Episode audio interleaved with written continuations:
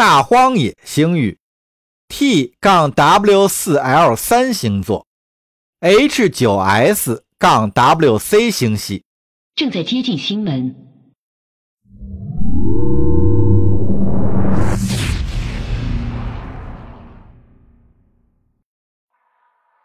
几个小时过去了，伊留因星系已经被他们远远抛在了身后。卡林米杜拉非但没有摆脱这场噩梦，反而目睹了更让他惊骇的场景。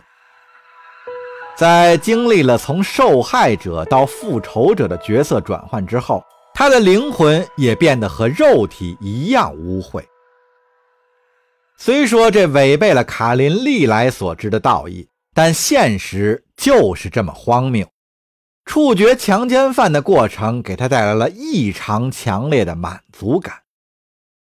那个布鲁特医生也充满了矛盾，他说起话来十分的和善，眼神中充满了同情心，身上却揣着两样截然不同的东西：急救包和手枪。无论是杀人还是救人，他都不带半点犹豫。当时的记忆反复萦绕在卡林的脑海，消音手枪的射击声，颅骨和脑浆飞溅时的爆裂声，还有那股独特的血腥味。那场面固然恐怖，但有多么的美妙动人啊，实在是不可思议。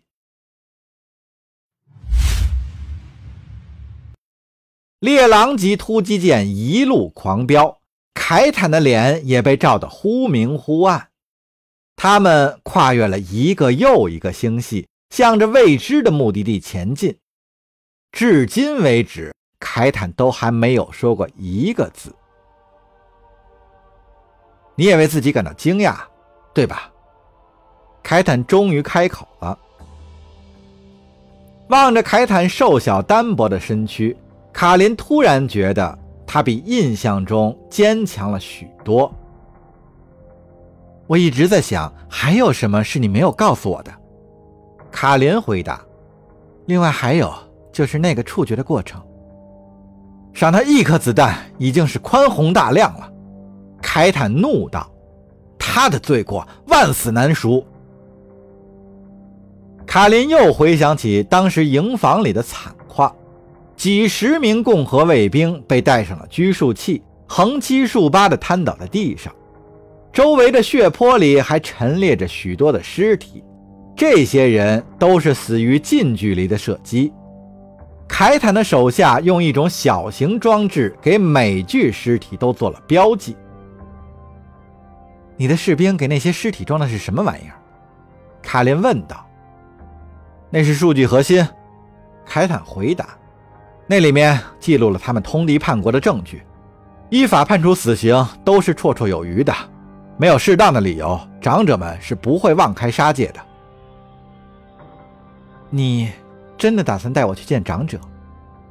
啊，是啊。凯坦一边说着，一边用手指了指前面的窗口。带你去避难所。当卡林看见窗外掠过一艘图克尔战舰的时候，他惊呆了，这怎么可能？他心中的脆弱暴露无遗，共和国的敌人竟然跟我们一起并肩飞行。卡林，和我们并肩飞行的是米玛塔尔人。凯坦带着笑容纠正他说，你的模样让我想起了我第一次看到这一切的时候。避难所终于出现在了众人眼前，那蓝绿色的穹顶显得十分美丽，一支气势磅礴的舰队拱卫在建筑周围，卡林不禁屏住了呼吸。那些难道是泰坦吗？他深感震惊，指着舰队当中最显眼的庞然大物问道。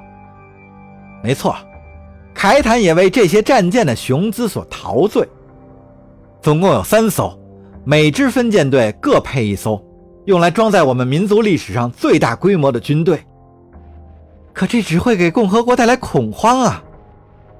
卡林喘着粗气，被面前这支骇人的武装力量惊呆了。数以千计的米马塔尔战舰遮天蔽日，橙红色的等离子尾迹映照着太空，仿佛一片炽热的星云。我们的心血都会毁于一旦的。卡林，凯坦肃穆地说，我们任人鱼肉已经太久了。卡林看凯坦的眼神就像在打量一个谋杀犯，但凯坦终究还是说了下去。你已经遭受过一次摧残了，像这种惨剧在被爱玛奴役的100万同胞身上每天每时每刻都会上演，统合部却对此不闻不问。卡林，你看到的那些战舰将会主持正义，为我们的民族讨回公道，就像之前我救了你一样。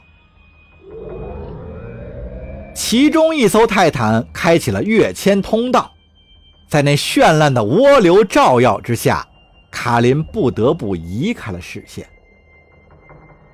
好了，卡林，共和国政府办不到的事儿，长者们自会鼎力而为之的。我们的时代已经来临了。现在，如果不介意的话，恕我失陪一下。